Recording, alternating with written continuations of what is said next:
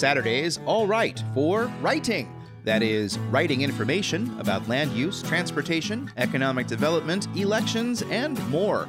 This is Charlottesville Community Engagement, a newsletter and podcast intended to let you know about a few things you didn't know before, and intended to keep an eye on a great deal of things. I'm your host, Sean Tubbs, exploring and exploiting my curiosity, hopefully for your benefit. But please, no fighting.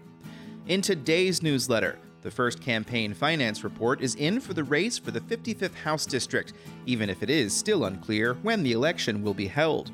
Charlottesville Planning Commissioners seek action on safer streets in advance of the school year. A former Charlottesville school superintendent becomes Governor Youngkin's permanent chief diversity officer. There's one day left to fill out the latest questionnaire on Albemarle County's growth management policy, and the head of the area's aging services agency is elected to lead a statewide group.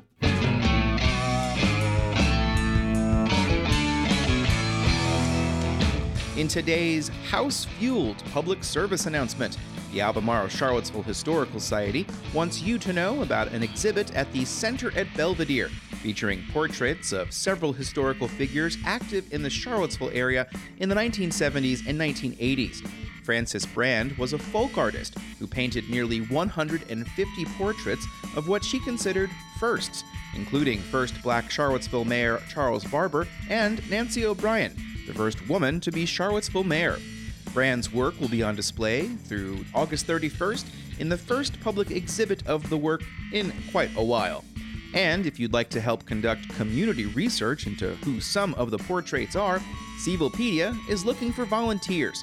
I will be leading three more Cvillepedia 101 training sessions at the Center, July 18th at 2 p.m. Sign up at the Center's website for more and mark it on your calendar, July 25th and August 1st. Join me and learn about Cvillepedia and Frances Brand.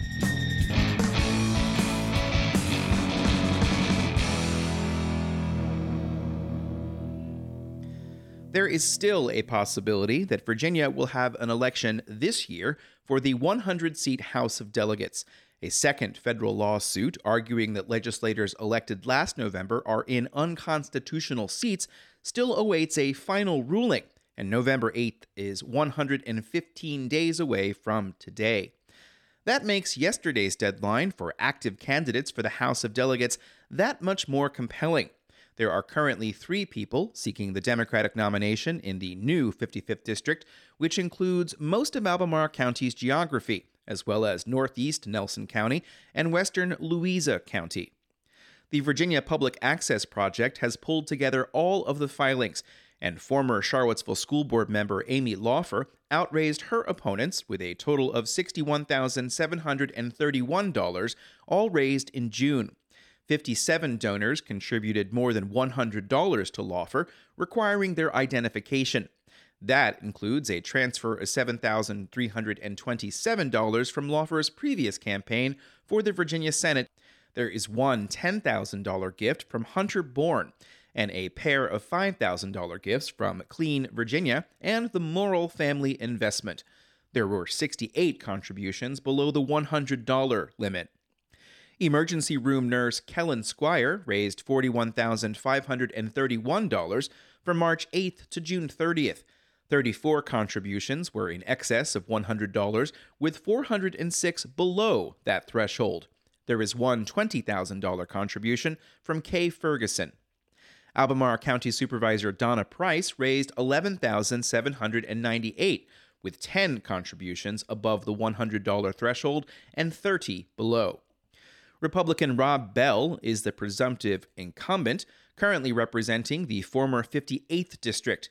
Bell began the year with a balance of $76,253 and has raised $5,250 so far this year. More on the status of the lawsuit in the next installment of Charlottesville Community Engagement.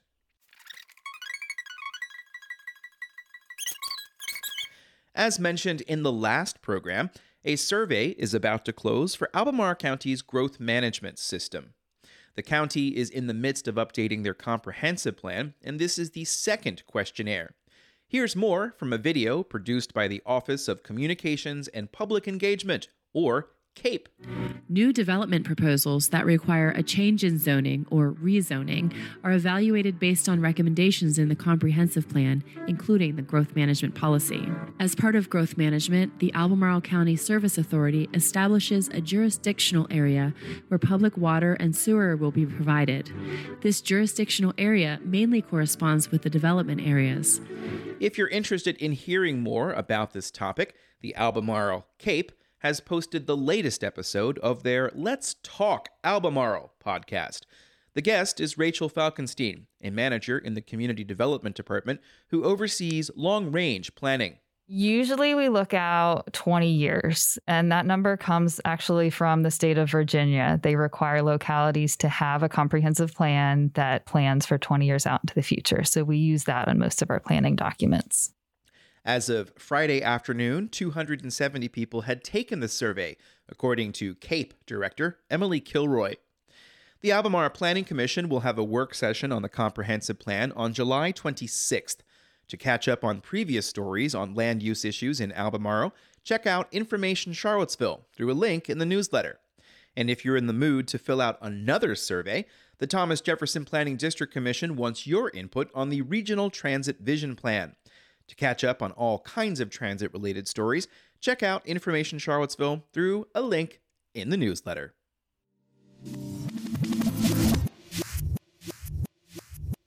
Governor Glenn Youngkin has appointed former Charlottesville Superintendent Rosa Atkins to serve as Virginia's Chief Diversity, Opportunity, and Inclusion Officer. Atkins has been serving in the position on an interim basis following the departure of his first appointee, Angela Sailor. According to the Richmond Times Dispatch, Sailor left in April for a family matter. Atkins served as Charlottesville superintendent for 15 years before retiring. Earlier this year, former Governor Ralph Northam appointed her to serve as the acting superintendent of public instruction for the Virginia Department of Education. In the Northam administration, Atkins' new position was known as the Chief Diversity, Equity, and Inclusion Officer. But Youngkin changed the name in Executive Order Number 10 when he appointed Sailor. That order reads We must strengthen and focus the Office of Diversity, Equity, and Inclusion by including in its mission the promotion of entrepreneurship and economic opportunity for all Virginians, including Virginians with disabilities, as well as the promotion of free speech and civil discourse. In other appointments of note, a University of Virginia official has been named to the Virginia Economic Development Partnership. Pace Lochte is the Assistant Vice President for Economic Development. Youngkin also appointed Rob Rutherford of Nelson County to the Virginia Manufactured Housing Board. Rutherford is a manager with Pro Tech Builder, a maker of modular homes.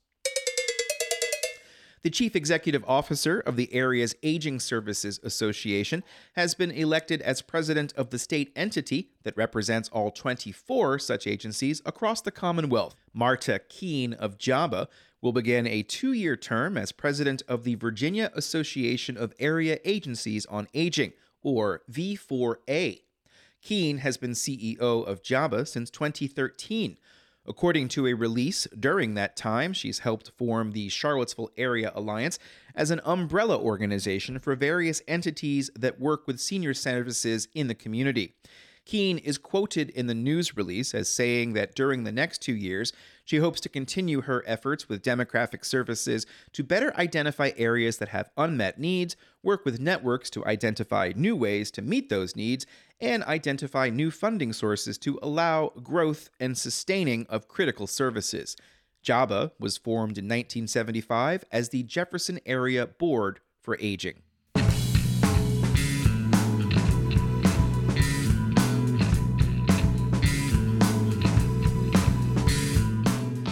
You're listening to Charlottesville Community Engagement, and it's time for two quick shout outs. One Patreon supporter wants you to go out and read a local news story written by a local journalist, whether that be the Daily Progress, Charlottesville Tomorrow, C-VILLE Weekly, NBC 29, CBS 19, the Crozet Gazette, WINA, or some other place I've not mentioned. The community depends on a network of people writing about the community. Go learn about this place today. And the other one, Code for Charlottesville is seeking volunteers with tech, data, design, and research skills to work on community service projects. Founded in September of 2019, Code for Charlottesville has worked on projects with the Legal Aid Justice Center, the Charlottesville Fire Department, and the Charlottesville Office of Human Rights. Visit code4seville.org to learn about those projects and volunteer.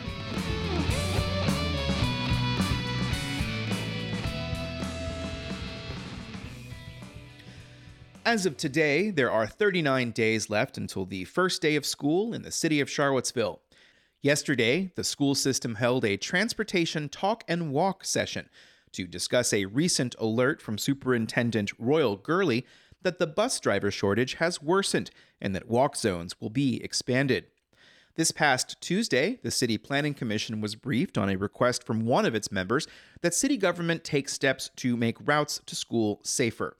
They got an update from Missy Creasy, Charlottesville's Assistant Director of Neighborhood Development Services. The city um, has a, a, pretty robust program that they're putting together to address um, how how they're addressing the um, the shortage at this point in time, um, and some pretty innovative things on there. These include encouraging older students to take Charlottesville area transit routes, hiring more crossing guards or finding more volunteers, and buying smaller buses that don't require drivers to have commercial licenses. NDS Director James Freas said the shortage provides an opportunity to apply goals of the recently adopted comprehensive plan to a real life problem. Wrapped up in this challenge is, is an opportunity to explore those options. The flip side of that is it's a little early for us right now, um, and that we are in the process of building out a transportation planning program. In May, Council was briefed by Deputy City Manager Sam Sanders on a series of problems with how the city has run its transportation planning program. For instance, transportation planners have had too high of a workload, and the city has been unable to move some projects forward. There's also a vacancy in the position of bike pedestrian coordinator after the last person left the job at the end of 2021 to work for a consultant. We, we expect that position to post very soon. Um, and uh, and see that position as really being able to take a lead role in ex- doing exactly this type of work, and that is uh, uh, coming up with innovative, low cost, and quick ways of um, improving pedestrian, particularly children's safety, in, in the neighborhoods around our schools. Creasy said that the traffic engineer and the Safe Routes to School coordinator no longer work in NDS. Instead, they work for the Public Works Department, a decision made by former city manager Tarron Richardson. Creasy said NDS does coordinate with Public Works, but more people are needed to implement what's in the comprehensive plan. We do have, you know, really good support for continuing to move forward in, in this direction. We have tools in place where we just need to fill them with humans so that we can uh, keep the work going. Creasy said she is aware of grassroots efforts to make things better, but coordination with the city is needed. Freas said that one remedy would be to paint bump outs at curbs to provide more space for people. It's a significant safety improvement, and you can do that with paint and potentially flex posts. Um, but even to do just that, you have to pull together some. Uh, you, do, you do need to do some engineering design. You need to coordinate with the public works uh, streets folks. Freas said there's a possibility of maybe having something done within six weeks, but he cautioned that it will be hard to do that in that time frame. I think A, the school department's plans are actually really good. I think they have some good solutions in place. And B, I think we can build towards that and start uh, contributing towards the safety improvements they need to make as, as we go forward. Commissioner Rory Stolzenberg said he supported the idea of an official letter to City Council, but also said funding needed to be in place to implement the solutions. And is it safe to assume that uh, there isn't within the currently allocated budget enough money uh, to really, you know, address the things that these staff uh, would potentially want to address, um, or potentially to hire, you know, outside uh, traffic engineers to take some of the load off our in-house resources? Freas said he would need to have a scope of work before answering that question. I mean, we don't have a, an identified line item for that right now. Um, so we would be cobbling together money from other sources. Stolzenberg said he would like the Planning Commission to recommend identifying money in the current fiscal year so incremental improvements can be made throughout the school year. He pointed out that Council voted in late June to purchase property for parking. Uh, council just spent 1.65 million uh, on a parking lot with 40 spaces. Um, it, it, seems to me that uh, we can find money uh, within the currently allocated CIP um, that could be reallocated uh, to make sure that kids don't get run over by cars on their way to school. Stolzenberg also asked if the city has explored the ability to install cameras in school zones to capture people who speed. Freas and Creasy said they did not know if the city has done that research. The commission agreed to send a letter to City Council seeking support for this work. Stolzenberg said he would draft that document. The discussion took place just before the commission's joint public hearing with City Council. Vice Mayor Juan Diego Wade said he heard the message doesn't have to, to be, you know, a war and peace type of document. So we, we understand the issues and we're hearing a lot from the citizens now. Two more talk and walk sessions are scheduled for later this month. Do you have a specific concern? Drop me a line and I'd like to hear about it, maybe for a future installment of Charlottesville Community Engagement. But that's it for this Saturday's special edition of Charlottesville Community Engagement for July 16th, 2022. Thank you so much for listening. Just want to say that the music in this program, most of it comes from the entity known as Veraki. This is my telling you that there is an album uh, that's available on Bandcamp called Respect Everything. Go take a listen. Also, if you would like to support this program, and I certainly hope that you will, uh, the company Ting will match your first initial subscription through Substack. In case you missed it, there was a special article yesterday for paid subscribers. There was something that really didn't fit into the newsletter. I covered a court hearing and I wrote about it. And of course, that went behind the paywall, which I'm really sorry to do. But of course, I do have to make a living at this, and I do hope that uh, more people will sign up. And of course, Ting hopes that too because they love to pay me. They love to support community journalism, and I am community journalism that they support. I am Sean Tubbs, the host of this program. The next thing that you will hear from me is not even something you'll hear. There will be the government glance, which is the look at the 5th District, uh, localities in the 5th District, and what's happening at their top meetings. And then the week ahead. These will come out tomorrow, followed by another edition of Charlottesville Community Engagement. I always love it when the next one is partially written before I even finish this one. This is all a work of Town Crier Productions, a company I'm putting together to try to get as much community journalism out there as I can. If you know somebody who's interested in learning more about how this community works or how it doesn't work, please send this on to somebody else. Let's grow the audience so I can continue to help keep an eye on this place, hopefully for your benefit. My name is Sean Tubbs. This is Charlottesville Community Engagement, and this is me saying goodbye.